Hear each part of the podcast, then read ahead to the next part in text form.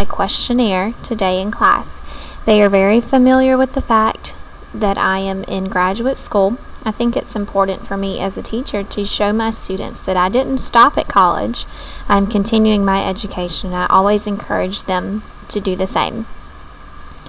The questionnaire that I gave them today had 7 questions. They were very easy questions, and they enjoyed doing it because I told them that they were helping me with my homework. The first question was, how much time do you spend watching TV each day? The second one was, how much time do you spend talking and playing on a cell phone each day? The third was, do you use a computer to complete homework?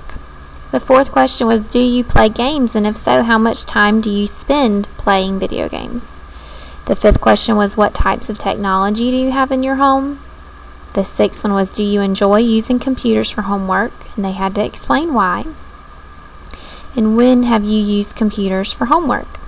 I had some interesting responses from 3 of my students. Unfortunately, they were not able to share because their parents did not feel comfortable allowing them to be a part of the podcast. One of the interesting pieces of information that I found during the questionnaire was that some students enjoy using computers for homework and some just simply liked using computers for games. Some of the reasons for students not liking to use computers for homework is because they said it took too long. And another student says they simply like paper to complete homework rather than doing it on the computer. So another piece of information that I found was that all 20 of my students enjoyed using technology in some form or another. To give a little background information about my classroom, I teach at an elementary school, a 2nd grade classroom in South Carolina. Our school is made up of 70% white students and 30% African American. In my class of 20, I have 10 boys and 10 girls.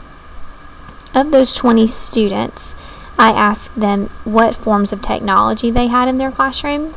20 of them, all 20 of them, said they had a TV. 19 of the 20 said they had a computer. 12 of the 20 said they had an iPad. 15 of the 20 said they had an iPod, and 18 of the 20 said they had video games at home. I found this information to be informing to me and educational for me because I wanted to see what they had in their home and what they're familiar with so that I can embrace that in the classroom and motivate them to use those same tools in the classroom.